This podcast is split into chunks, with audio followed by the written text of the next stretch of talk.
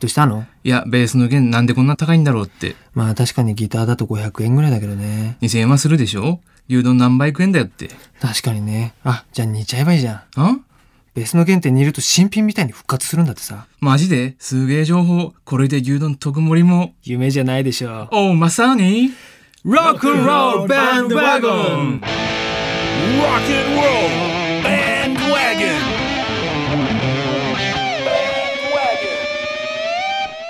Podcast featuring Fuji Public. フジファブリックボーカルギターの山内総一郎です。キーボードの金沢大輔でベーす。スの加藤です。はい、始まりました。はいロックンロールバンドワゴン、フジファブリックです。はいよろしくお願いします。ははあい。弦。弦さっき弦の話したでしょしたね。言う。うん。僕しましたね。はい。うん。え、で、弦なん、何がおすすめなんですかあの、ダダリオのね、あの、ピンク色のやつですよ。ピンク色のやつ。スタンダードのねそうそうそうそう。ダダリオ。ダダリダダリオ。オっつうんですね。それ高いの本当に高いのでもやっぱ2000円うんうんぐらい。ベースの弦高いよね、マジで。煮るといいの、やっぱり。それはなんか都市伝説らしいですよ。あ、やっぱ都市伝説とかあるんですがね。はい、と、と、と、と、突然ですが、10月25日で、何の日だったか皆さん知ってますかん何の日 ?10 月25日ですよ。はいはい。えー、なんと、世界パスタデおおおうイ世界パスタ デイそれから、リクエストの日イ。タリアの人いたね。はい、そしてもう一つあります。そう、我らが山内総一郎さんの誕生日でしたね。うわーいやいやいや、おめでとうございます。あありはい、何歳になりました34です、3子です。三子師匠ですね、おめでとうございいらまっす。しゃいえーということで、今回はですね、山内さんの生い立ちに迫りましょうスペシャルということで、えーその前に一曲、ミニアルバム、ガールズから聴いていただきましょう。ガールガールガール。うぜえうぜえバツンいったね。こういう時書いてすぐ出る、出る日やね。いいですね。聞いていただいたのは、フジファブリックで、ガールガールガールでした。えー、さて、今回の企画はですね、えー、山内総一郎、生誕記念、山内の一生ということですおね。ーなるほどな。るほど。えー、10月25日に、えー誕生日をお迎えになられた、はい山内さんの人生に、ドドドとフィーチャーする回です。おうよ。はい。おうよ。お うよ。安心してください。誕生日、忘れてません よ。ということでですね、 えーやってまいりました、今回のスペシャルですが、えー、フジファブリック山内総一郎しか知らないあなたのために、はい、そこのあなたですよ、あなたのために、えー僕も知らない山内さんを暴きます。はい。暴きます。暴きますということで すね。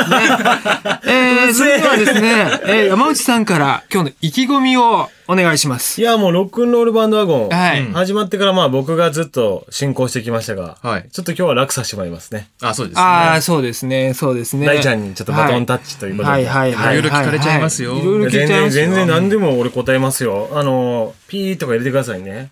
はい。いいこともいいわわかりましことたも。はいいろんなことを聞きたいと思いますが、はいえっと、まず10月25日で、はい。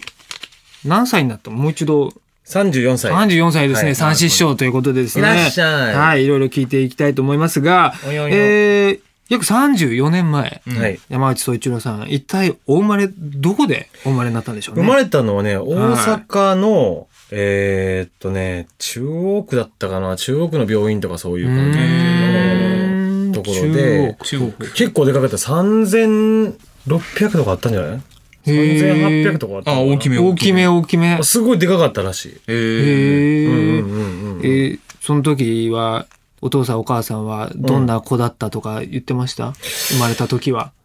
あの、髪の毛がなかなか生えてこないって言ってましたね。へね。え、うん今こんなにあるのにね。そうそうそう。うんうんそれは聞いたことがあるな。うんうんうんそこからどんどんすくすくと、うん。それなり育つわにけね、ですそよねれなり にね。それなりに育つと。それなりにそこ育っていきましたね。はいそして、えー幼稚園。これ幼稚園保育園どっち幼稚園、えっ、と、キリスト教系の幼稚園で、ん。日曜学校とかもあるような、ああ。一応礼拝的なやつそうそうそうそう、へーあるようなところで、えー、よーく一人で遊んでましたよ。うーん。うん工作みたいなね、うんうんうん。ティッシュ箱とかね、空きティッシュ箱とかをガムテープで貼るとかね、へーそういうのがすごい好きで、教室でやるんですけど、うんうん俺一人でしたね。あーじゃあ割と一人遊びが。一人遊び。ねそうそうそう。へえ。小学校うん。どんな小学生だったんですえっとね、小学生の時も、そんなにこう、そ外で遊ぶとかはね、ほまずなかったね。か。あじゃあやっぱりずっと続引き続き一人遊びを。そうそうそうそうそう。で、小学校5年生の時にサッカーを始めるんですよ。うーん。で、その時に、やっとこう、なんていうか人とね、うん。クラスメイトと喋るとか、うん。学校以外のところでクラスメイトに会うなんていうのは初めてやったの。へえ。まあサッカーはチームプレーって言いますからね。そうそうそう。それで、あの、小5の時に、えー、なんかあの、呼ばれたんですよ。あの、お誕生日会っていうものに。はいはいはい。うん。うん。で、そして行って、親父のポロシャツとか借りて。あちょっとおしゃれ。ダブダブじゃないいや、小学生まあそうね。でも、うん、なんかそんな感じやったような気がするんだけどへ、ーまあ、それで、公園待ち合わせみたいなところで、んうんでみんな、こう、学校以外で会うって言ったら俺もそのギャップでさ、うん。なんか嬉しいのか何なのか、うーん。あ緊張なのか緊張なのかね、ゲロ吐いちゃったんですよね。ええ。 それは人の誕生会にそうそ行く過程で。う。その公園に合流した時ゴリ点で、おお。うん。笑いながらね、笑いゲロですか笑いゲロした、ね。なかなかしないですね。しないそうそう、ね笑いゲロしままあしでたもよ。未知との遭遇そうっていうのはそうそういうことなのかもしれないですね。そういうことだよね。メ初めッてコだよールねだったでしょメッコールあった。あれももらって、うん。ん。それが戻ってきたっていう。ええ、メッコールっていうね、あの、麦の味がするコーラがね、えーたまに自販機に売ってるんですよね。ありますよねはいありますよね。あれ美味しいですね。。そんな、こんな感じですすよね。へえ。ちなみにその小学校時代っていうのは、うん。覚えてる範囲内でいいんですが、うん。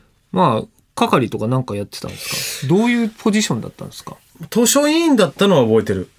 へえ、うんうんうん。なん図書委員。なんかなんとか委員っていうのやらないといけなかった、あったあったあったあった。学級委員会学級委員とかあったよねで。俺、ウォーリーを探せが好きだったのよ。流行ってた。で、でもそれっていうのを、クラスの人気者がバーッと取っていくしね。うん各クラスの。はいはいはい。それをなんとかこの端っこの俺でも取れないもんかと、もんかと。ほうほうほう。んなるほどね。そんで、図書委員になったけど、へえ。まあそれで何か解決するわけではなかったですあ ウね。ォーウォーリーはゲットできなかった。誰だよ、ここに丸つけたやつ。誰だよ、ここに丸つけたやつ。ホーリーで丸つけられるのはやめてほしいよね。本当ね。 本当あれはね、あれはもきつう、いね俺も犯罪級やと思ってる。ねえまあ楽しくないな。楽しくないよね。クラブはサッカー。クラブサッカうー。ん。ああ、引き続き。好きな子はいたんですかこの頃は。えーっとね初恋っていうのはね。初恋で言うと、ミキちゃんっていう子がいて、うんえーその子は小学校5年、6年の時に引っ越しちゃいまし たね。へえうん。うんうん、みきちゃんに今何かメッセージありますかえーっと、いや、あの時はなんか、あの、一緒に、僕が口ずさんでる曲を一緒に歌ってくれてありすがとう。ごい。おういい感じじゃん、小学生としては。うん。ミキちゃん、もしこれ聞いてたら、ぜひ、一報お願いします。ねみきちゃん、メッちセゃんはージたくさんいくるねださい。そうかはいへえ。ちなみにその後、えー中学校から高校時代とありますが、えー思春期真っ只中のうん山内少年は一体どんな生徒だったんでしょうね。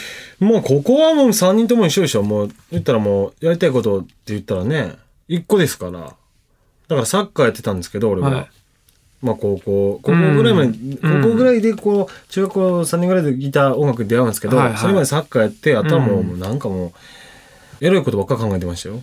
まあ、多感な時期はそうですよね。まあそれ、それはもう、ある意味取り憑かれたように、ね中ね中学、高校と書いてエロと呼びますから。そうですよね。そうそう本当ですよね。読めねえ。読めねそうやね。ちなみにその後ですね、山内少年は、えー高校行きますね。いきます。はい。何か中学、高校といろいろ変わってきたことっていうのはあるんですか、まあ一番は、んあのー挫折したってとこはでかいですね。挫折したんだ。うん、サッカーでも、ああ、そっかそっあか。のー本当にプロになれ、なりたいと思ってやったけども、うん。高校、えーが決まった時点でもう挫折してたんですよ。うんうんまあ、しもうこの挫折っていうのも挫折した額っていうよりかは、うんもう知らず知らずのうちにもう挫折しちゃってたんうですん。ね。うんうんそれのタイミングで、うまいことを音楽に出会ってるんですよ。いいタイミングだよね。いいタイミングでそれってうね。ん。で、そこで、やっぱり心の中では挫折を知ってる分、うん。これでダメだったらもう人生やべえぞと、うっん。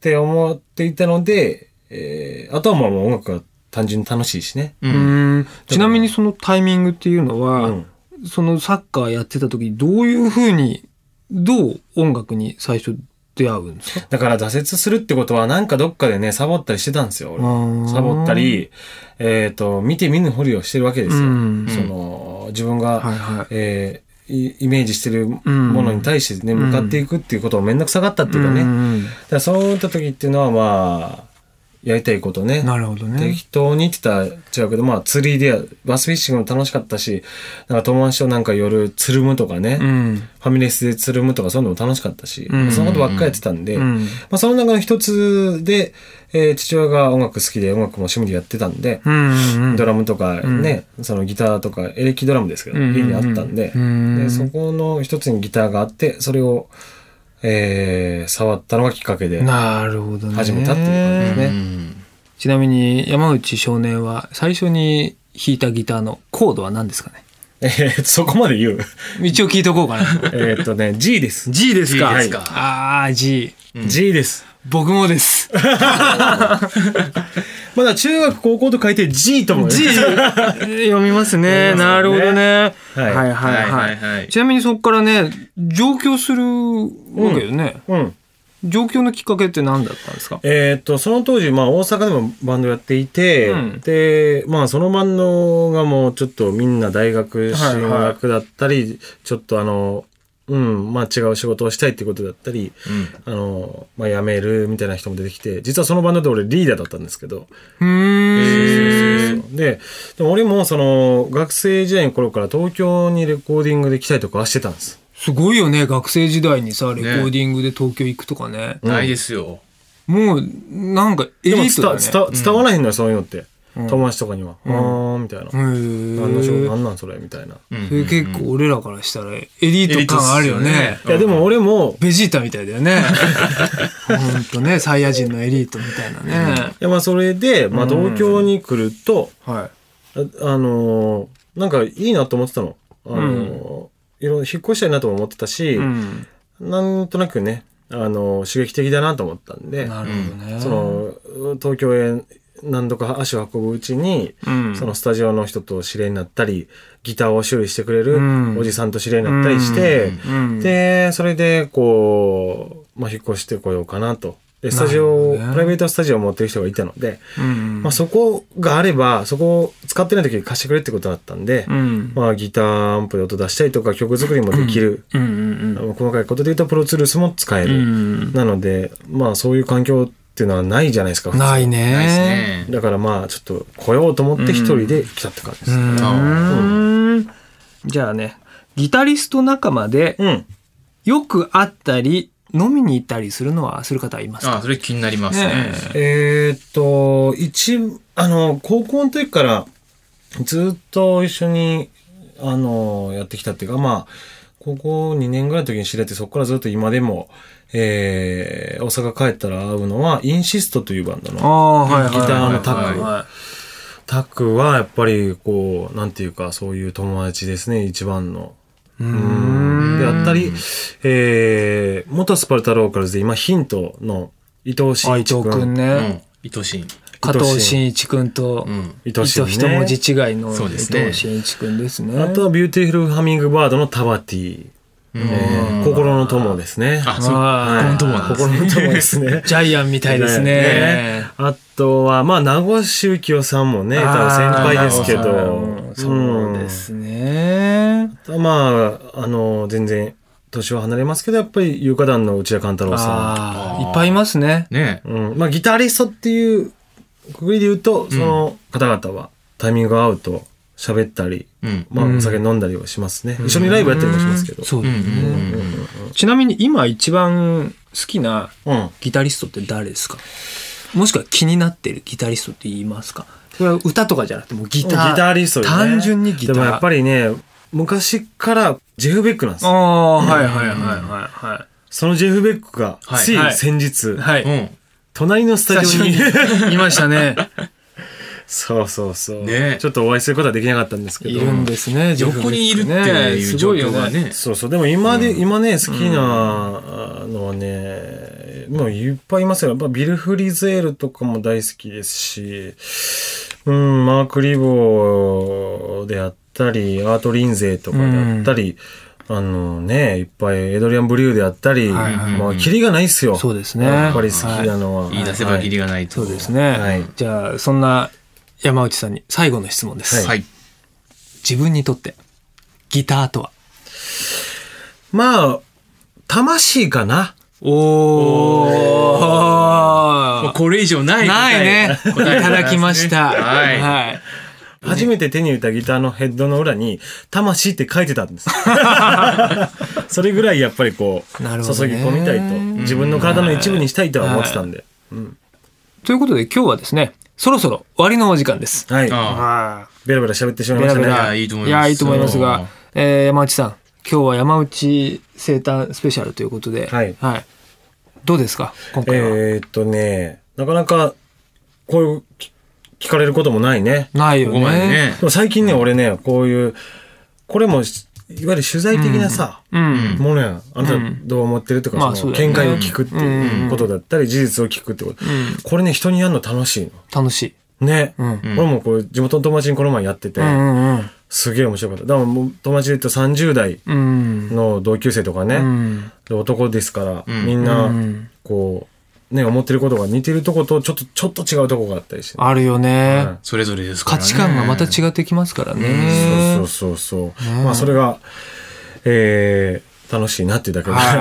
ははいい。えー今日なんか言い足りないこと、もしくはなんかいろいろありますか えっとね、言い足りないことで言えば、あんまないかな。あんまないですか。ないみたいわかりました。わかりました。いただきました。はいえーそれではですね、メッセージ、えーこれからもどしどしください、えー僕らの音楽にまつわる疑問、質問、家族とか友達に関する、えー相談事、えーどうしても聞いてもらいたい話など、何でも OK です。24時間体制で待ってます。待ってますはい。はいメッセージはですね、番組ホームページ www.jfn.jp スラッシュワゴン www.jfn.jp スラッシュワゴンからお願いします。そしてインフォメーションです。今日は加藤くん。はい。えー、ミニアルバム、ガールズがリリースされています。はいんで、ガールズのアナログ版が 11月3日にリリース。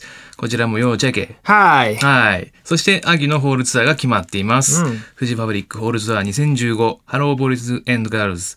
えー、愛知、石川、大阪、東京、NHK ホールともあります。もうすぐ愛知です。やあはい。その他、詳しくは、フジパブリックのホームページをご覧ください。はいはい。あスムーズだったね、イエーイ今ありが とうイエーイイエーイ 最後、うざいの二人になっちゃって。日。乗り移ったやばいやばね。いやばいいやいやいやうざい人二人って、ちょっと恐怖を感じる。この後はビッグママの登場です。 Rock and Roll Bandwagon. Featuring Big Mama. ビッグママギターボーカル金井雅人です。ドラムのリアドです。ベースの安井です。バイオリンの東出です。ギターの柿沼です。今日はこれすごい5人久しぶりに揃いました。ね。はいはい。なぜなら、はい。ならば。えー2月に出しました「はい The Vanishing Bride」というアルバムのはい。ツアーを終えまして、はいおまあこの5人でえー大総括スペシャルというなるほど。はいおースペシャルやっちゃいましょ笑いあり 涙あり別に涙そんなな かったけどう。ポロリあり。ポロリ。えはい。誰のが金井さんのポロリ。僕の、はいそれ出ちゃいけない。本当に出ちゃいけないやダメでしつ。うんまあだそうなんですけど、はいはいあのツアーをみんなで振り返りましょうの前にまずはツアーで印象的だったこの曲を聴いてくださいビッグママで「神様も言う通りに」聴いてもらったのはビッグママで「神様も言う通りに」です、えー4月4日の神奈川公演から、えー半年にわたり全国35カ所を回ったビッグママ史上最長のツアー「ザ・バニシング・ブライドツアー2015が」えー10月10日 ZEP 東京にてまずは無事終了しました、はいい、失礼しました。お疲れ様でした。や真央ちゃん僕別にポロリはしてないよ誰もポロリしてないよ。誰もあれ、なんだなんさんだでいやいもやタンクトップ着てるとき、乳うん、あ首がポロリしてる。あマジ、マジポロリはしてたーね。マジ、うん。でもほら、楽しくてさ、 うん、楽しいって本音はポロリしてたじゃないですか。そういう、そうそううまいいうこ。と言ううまな。いこと言う。そういうことを言ってたんですけどね。あ、そう。まあ、乳首もポロリ。 本当にしてたということで。はいはい。はい。えーそうですね。10月10日にツアーファイナルも終わったし、はいこの時点では、あの12日新木場の、えー次回追加公演二次会はいも終わっておりましわてかりましたははいい、まあ、東京まあじゃあそこから振り返りましょうか、ツアーファイナルと、えー二次会、はい一番近いところでねうん、はいまずはファイナルどうでした皆さんまさかの、まねさかの、ゲストが。あいやーそうですねあ若干持ってかれた感が否めないというかそ の一番盛り上がったそうね。一番盛り上がっちゃった、はいね誰がゲストだったんですか消えた花嫁は、えー、角野拓三さんじゃじゃねえよえ誰だっけあの、緑色のシュレイクでもなくていやい言いなやさいよ。これやっぱ本人いないとダメそう本人いないと全然ダメだからやっちゃダメやっちゃダメあの、ハリセンボンの近藤春菜さんに、えー消えた花嫁 役で誰が予想したでしょうあーありがとうございました。びっくりしました本当あのー「ザ・バニシング・ブライド」っていうアルバムのタイトルをつけた時に、まあ、直訳すると「消えた花嫁」なんですけど、はいツアータイトルなんかこう楽しいといいなと。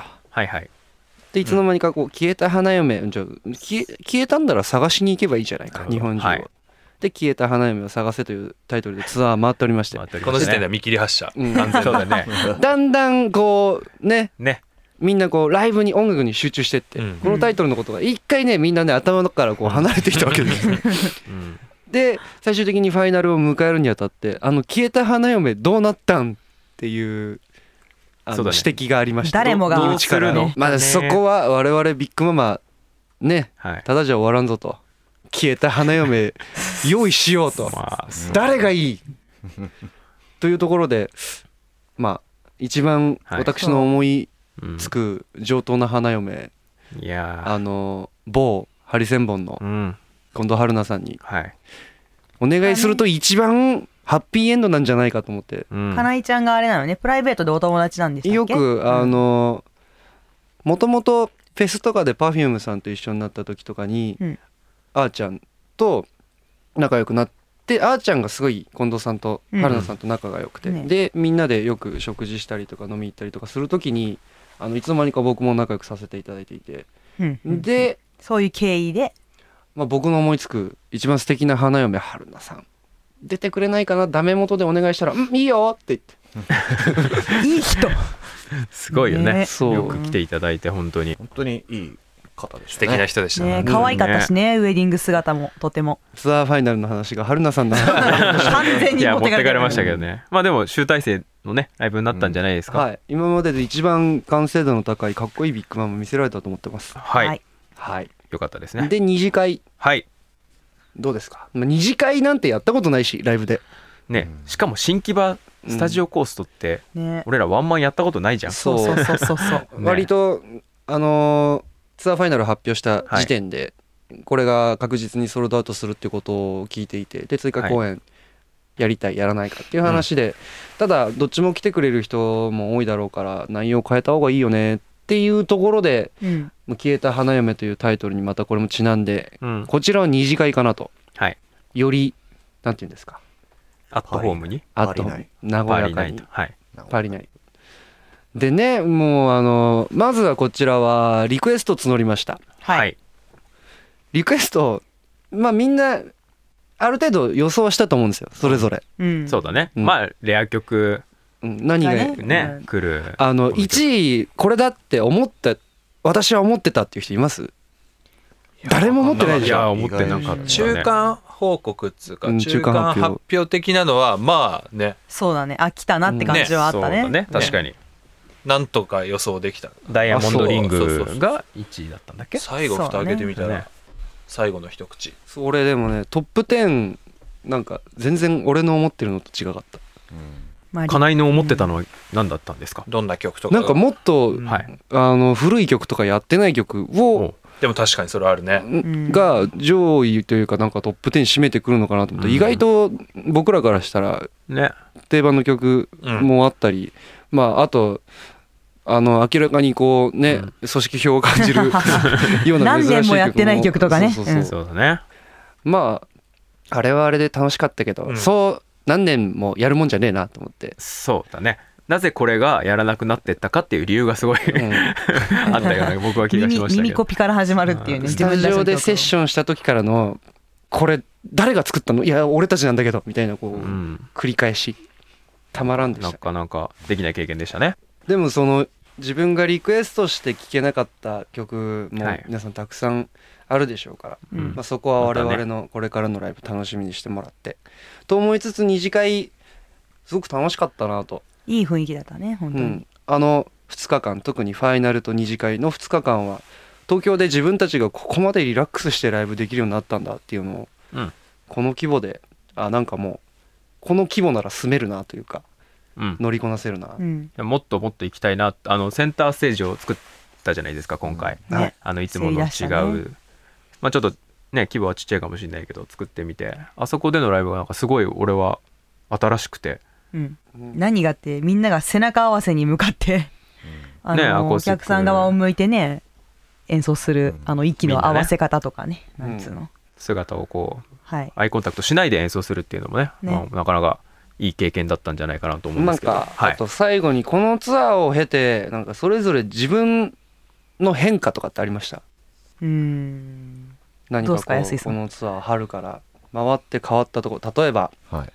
お腹が出てきたとかそれもしくは精神的なところだ身った体り的なやついやでもなんか最後10日間ぐらい出っ放しの時あったじゃないですあか。とね、うん福岡からいや仙台から仙台仙台から福岡最後やないかい福岡からはいその時に、なんか、リラックスする方法を、俺はなんか学んだ気がします。どうやってリラックスするんですかどうやってリラックスなんか具体的な方法とかあるわけではなくて、な精んか神的な。こう、考え方みたいこれな絶対指が参っちゃうなって思ったんで、うんうんこれ力を抜かなきゃなって思って、あなるほどね始めたのがすごい、なんか、いい方向になるほどうん向かったというか、それがマッカランを持って旅をするマッカランのアロマを、アロマをアロマを嗅ぎながら、酒だからなそれ、うんまあねなるほどリアとはうーん、なんだろうな。今はあんま実感なくて、この後、ライブの本数が減って、うんそれでなんか、あなんか気づくのかなっていうか、あライブモードになってたんだな、自分、みたいな。なるほど勝手に今、きっと、もうライブ、こんだけやってるから、あの、ライブ体質になっているのが、こっからこう、ちょっと落ち着くと、なんかまた変わるんじゃないかなって思ったりしますけどね。うんまだその変化の最中って気づかないんじゃないかと、どうでしょうね。なるほどちなみに真央ちゃんなんですかねあの改めてビッグママの奏でてる音がかっこいいなっていうのをこのツアーで何より深まったよといりうか深まったってなんかすごい自信がついただとかこのチームワークの素晴らしさだとかなんだろうそのお客さんとのその2時間かけてこう一つになっていく感じとかっていうのかな、それが自分たちのなんだろう特有の何空気感っていうのをなんか改めて、うんあの自覚するっていうかそんな感じがしましなるた。ほはい、カキは俺はあれですかねなんか組み合わせの妙というかうんこういろんな曲が増えてきた中でなんかすごくやっぱこうハマった時のあの37じゃないですけど、うんうんこの曲たちがこういお互い生かし合うこう並び順とか、うんうんうんなんかそのライブやっててつなもぎとかね。そうまあねつなぎとか、 30何通り本当にありましたからね、うんうんなんかそういうのってこう一度やっただけじゃ気づかないこう何回もやってそうだねよかったり、あと確信するこことここ変えてこうしたらいいんじゃないかみたいなうんそれはなんかこの長いツアーをやったからこそ気づいたというかなんうかんいい発見でしたね、なるほどはい金井さんは、まあ私的にはあのビッグママっていうバンドこう今ラジオ聞いててまだその曲をちょっとしてたりそもそも知らなかったりとかライブに来たことなかったりっていう人たくさんたくさんまだ日本中にいると思うんですけどもったいないなとうんうんもっといろんな人に気づいてほしいなそれはなぜなら我々ビッグママにしかもう本当日本中世界中でも今こういう風に音楽奏でてるバンド集団っていないんじゃないかなと思うしあの自分たちだけのやり方でで人がライブハウスで熱狂してるじゃないですかはいもう本当にこれ言葉嘘じゃなくどこも日本中ライブハウスを熱狂させてきました我々ははいこれに気づいてほしいなとそうより強く思ったのと日本中外食が多くてはい東京に帰ってきてからはいなんかこう自炊が上手になりました金井が自炊をするっていうのがまだ俺は慣れないです 全然イメージでもねはこの間ねポテサラ作る時の話とかしててああ作っててんだみたいなポ感じだテったトよねサラダにコーンポタージュの素をこう隠し味で入れるとまあなんか作ってんだけど 作ジってャンどクうどうまジあャンクうまいよねでもそれそう なんだ間違いないです。というところでした。は、はいい。はいで次に聴いていただくのがこのツアーのうん。中盤以降から投入した曲ですね。はいこの曲がまた入ってから後半の我々の加速っぷりが半端なかったんじゃないかそうなだギねアうがんどんどん上がってきましたとね思います、はいそう思いながら皆さんはいぜひ聴いてみてください、ビッグママで「ミュートピア」聴いてもらったのはビッグママで「ミュートピア」ですさてそろそろ僕たちとはお別れの時間が近づいてきましたはい。お悩みや質問に電話でお答えする思いっきりママ電話。あなたの周りのロックな出来事を判定するロックンロール判定へのメッセージもお待ちしております。採用された方には、この番組でしか手に入らないビッグママ×ロックンロールバンドワゴンのオリジナルステッカーをプレゼント。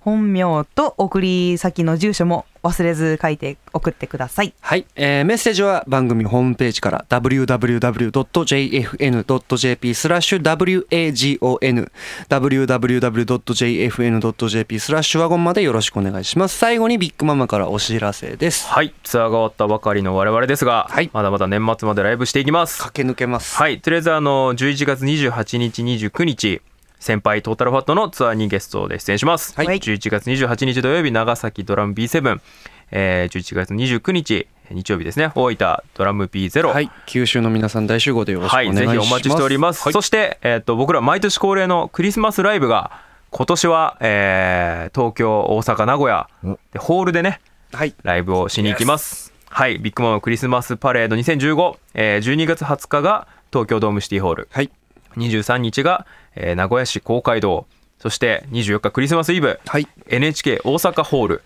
うん。やりますので、ぜひぜひ遊びに来てください。よろしおは待ちしてます。えー今日はツアーの総括お送りしましたが、僕ら年内まだまだライブの予定がありますので、ぜひ遊びに来てください。えー今週はここまでこの間はホワイトアッシュにバトンタッチ。せーの、ビッグマンでした Rock and Roll Bandwagon featuring White Ash. どうも、ホワイトアッシュボーカルギターののび太です。ベースのあやです。ギターの山さんです。ドラムの号ですユニシャルツせーの。ホワイトアッシュです。はい。ということで、えー始まりました、ロックンロールバンドワゴンフィーチャリングホワイトアッシュ。はいえー今週は、えー僕たちが締めということで、はいえー先週もお伝えいたしました通り、今週はですね、えー番組これからどうするんだ会議2015をおえーーお送りしますのでね、えーなんかやっぱさ、あれですよ。あの、このリスナーの皆さんからのなんかいろんな、なんか、ああのなん、なんていうのアイディアとかさアイディアメとッかセねージとかそういうのもいろいろもろもろね、なんか投稿コーナーみたいな、はいはい欲しいじゃないですか。そうですねということで、何か企画はできるのかというのを、えー今日はどうぞお楽しみにと。はいということで、えーじゃあ早速、一曲、えーお聴きいただきましょうか。はい、それでは聴いてください。ホワイトアッシュで、せーの、ナンバーナインティナイン。お送りしたのはホワイトアッシュでナンバー99です。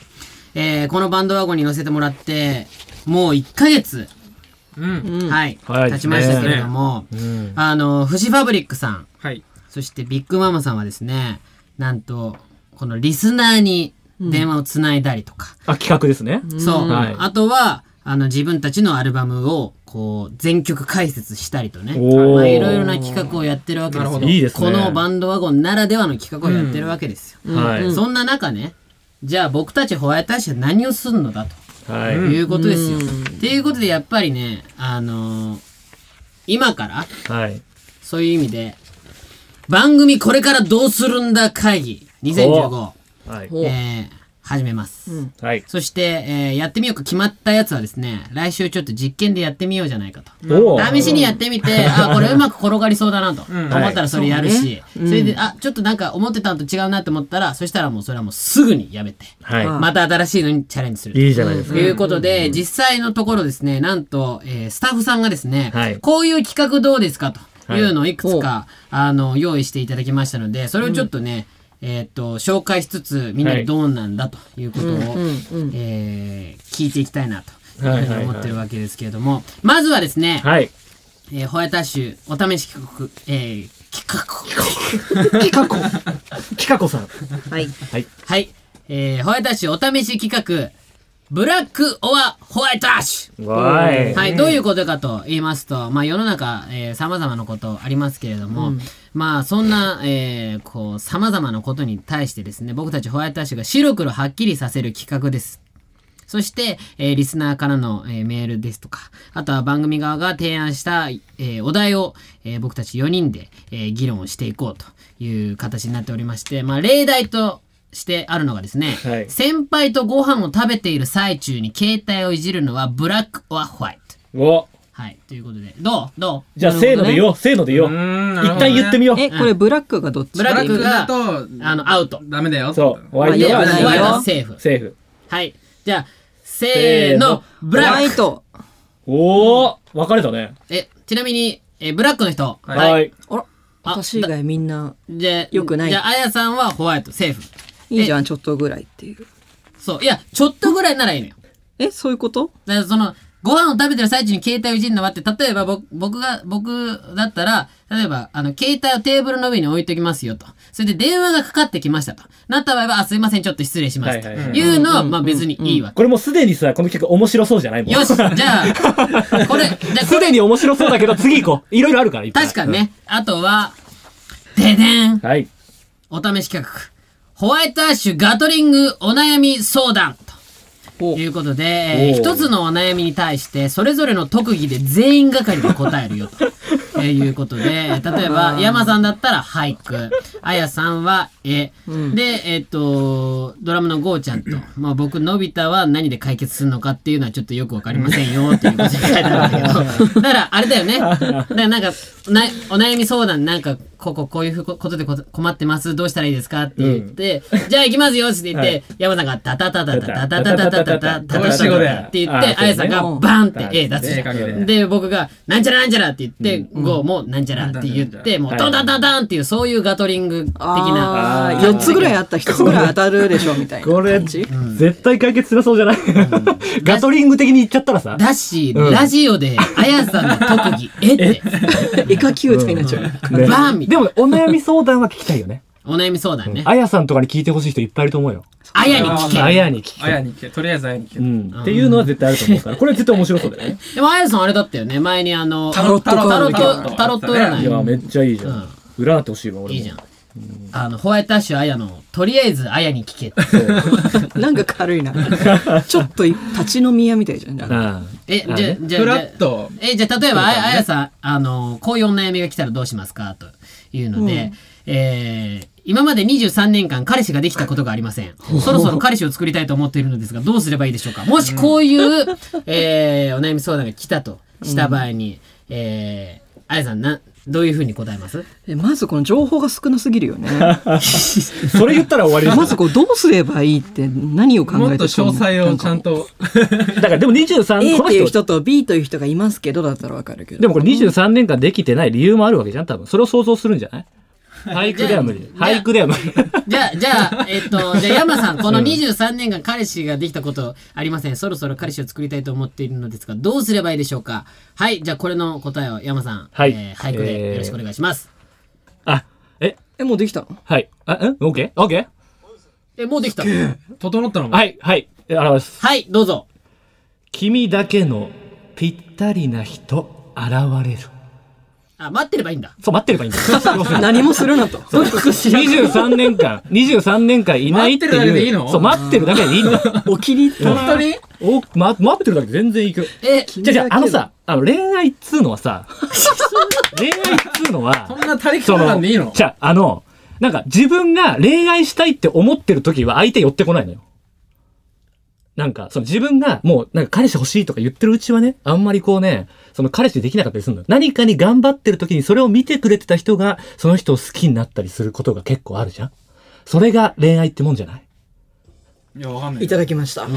恋愛相談とか聞いてみたいよね。なんか、そのバンドワゴンとかさ、若い子たちが。いや、まあ好き恋愛じゃないにしろ、その何、今リスナーがこう困っ抱てえるてこととかねる、その悩みみたいな、そうそういうのをさ、ある意味なんかこう、僕ら4人でさ、ワイワイ言いながらさ、そそうねれでそなんか、ああ、いいねいいねいいねなんか答えたそうらあとあのドラマみたいな感じでさそのギターやってるんですけどここが難しいですみたいな人とかさそういうのでこうどうやったらいいですかみたいなそのな悩みとかも答えられるじゃん俺らあそういうのもいいよねうんうんうんあじゃあちょっと僕も一個いいですか、おなんですかあの企画をちょっとはいあるんで、はい実はもう一つね、はいテーマ、はいコーナー名、はいお願い山さんまあ、お願い山さんっていうのは、んどういう企画とかと言いますと、うんうんリスナーがホワイトアッシュになかなか聞きにくい質問を、はい山さんに頼んで代わりに聞いてもらう企画でございます。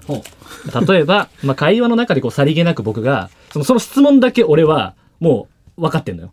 だからこあーう会話の中でこういろいろこうなるほどね自然にあの自然に俺がそのそのリスナーの質問を自然な会話の中で自然に俺がこうやるっていうでそれにちゃんと答えるっていうやつ。なるほど、うんじゃあそれあの質問者は発表するけど質問内容はうん、山さんだけ知ってて知ってる僕らには伏せられたままある程度会話が展開されていそうそうっそうてそうそうそうその展開された会話の中に答えがあった場合そうそうそうえーということだそうです そうですいやいやいやいや、例えば例えばだけいど。つ答え合わせ まあなんかちょっと俺最近ちょっとこうさ、あのね、頭がね、ちょっと痒かったりするんだよ。バカって言わないで。頭がちょっとね、かあの髪の毛痒かったりするんだよ。だからちょっとシャンプーがちょっと合ってないのかなと思ってて。だからその、みんな使ってるなんかシャンプーとかって、ゴー何使ってるちょ山さん山さん山さんあラジオそうなんか山さんラジオなんだから口で手を押さえちゃダメだよあ、そうだね。何使ってるゴーちゃん。シャンプーなんかね、あなんかオレンジあるじゃん。オレンジオレンジオレンジ。まああのみかんですよ。みかんね、みかんね。びっくりした。オレンジっていうシャンプーかと思ったよじゃ。じゃオレンジってシャンプーなの。あそうなんだ本当にみかんのエキスが入った、はいはいはいなんかそういうシャンプーです、僕は。なんかで、リンスもね、必要ないってやつ。シあーャンプー、シャンプーで一緒にコンディション、コンディショナーの役割も果たせるっていうようわな、なんかそういうやつ使ってますよ、僕は。あ、じゃあちょっとこれ、今度試してみるわ、俺。っていう流れで、今俺の中の例題に出てるのは、ゴーさんはどんなシャンプー使ってま すかっていう。ストレート ストレートでしょ今は、だ言うって、今流れないから、一旦やってみただけだなるほどね。うん。ということで、じゃあまあいろいろありましたけれども、えーっと、これはじゃあ来週早速、じゃあ企画スタートさせていくんですけれども。いやめっちゃどれになるのこれまあそれはどれになるのかというのは、来週ねこの後、はい、発表いたします。その前に、ここで一曲お聴きください。ホワイトアッシュで、せーの、ホープスブライト。聞いていただきましたのは、ホワイトアッシュで、ホープスブライトです。えーお送りしてきました、ロックンロールバンドワゴン、フューチャリングホワイトアッシュ。はい。えー来週、始まる企画、はいどうしようかと。このブラックホワイトアッシュいいなっていうのもああるし、そのお願い山さんまあ、ありがとうございますはだからあれじゃん。それって、その、質問が来次第、そうだねあの浮上するコーナーみたいな。お悩み相談もね。まあ、あやさんの、そうそうね。あやさん、あやさんの、えー、あやの、とりあえずあやに聞け。とりあえずあやに聞け。はい。分かった、じゃあ、あの、指名制にしよう。あの、この質問、あの、みんなに答えてほしい場合は、みんなにと。ああ、いいですね。あやさんだけでいい場合は、はいあの、あやさんだけでいいですと。で、山さん以外でいいですっていう場合は。あやさん あるかもそれめっちゃ面白い。そうそう、そういう感じうでん。あとさ、やっぱせっかくこのさ、バンドワゴンさ、いろんなとこで聞けるわけだからさ、いろんなとこの人とつながりたいよね。なんか電話とかさ、うんこうやってしたくない直接電話みたいな。そうだね生電話みたいなさ。で逆にお悩み相談とかさ、はいあれじゃん電話して OK なんであればそのもう電話で直接そのとかね。あと先週、先週話した、そのライブのちょっとあの、ご当地ネタくださいって言って、 その人に聞くとかね。先週話したやつ。確かにねそうそういうやつあとそういうのもいいかもしれないいよね。うんなるほどねつながれるじゃん。あ、ねいいじゃん。うんでそそうういういうのもいいそういうのやっていこう。やっていこう。もうなんかあの、一個に絞らずそうだねさ。、そうそうそうそう。思いついたらいろいろ。もうだから転がってこう幕の内系でいこう。幕の内系でいこう幕のうん幕の内バンドワゴン。えー番組ではね、メッ笑セってー終ジわっ。ちゃった今。ごめん。うん笑っちゃって、笑っちメゃっッた。セージ募ごめん集しております。メンバーへの質問やリクエスト、ライブへの、ライブの感想、はいえーこんな企画をしてほしいなどね、えーぜひメールで送っていただければな、というふうに思っております。はいえーメッセージは番組ホームページからお願いします。www.jfn.jp スラッシュワゴン。www.jfn.jp スラッシュワゴンです。えー最後にお知らせでございます。えーただいま僕たち、えーホワイトアッシュ、えー絶賛ツアー中と。いうことで、プッタスマイロンやフェイス、えー11月7日、代官山ユニットがツアーファイナルとなっているんですが、まあ、そちらはすでにソールドアウトという形で、えーそしてですね、12月、えー6日、と、えー、12月13日はいにそれぞれ、えーサイクルという、えーライブがございます。これは、あのギターの山さんがね、あの福島のためにこう何かしたいとはいいう思いから、えー始まったチャリティーライブそうとですねいう形はいになっておりまして、えー11月7日あの大開門ユニットの日ですねその日の10時から、えーチケットが一般発売されますよとそうですねいう形になっております。はいでそれぞれ日にちを言うと12月6日が、えー福島、えーいわきソニック、はいそして12月13日、えーこちらが渋谷クラブクワトロと、はいえーなっておりますので、えー、とワンマンの、えーそうですね11月7日内内容とはまそうた違ですねった、えー形で、はいえーお送りしたいなというふうに思っておりますので、えーぜひお楽しみにと。はい、というわけで今週もお聞きいただきありがとうございました以上せーのホワイトアッシュでした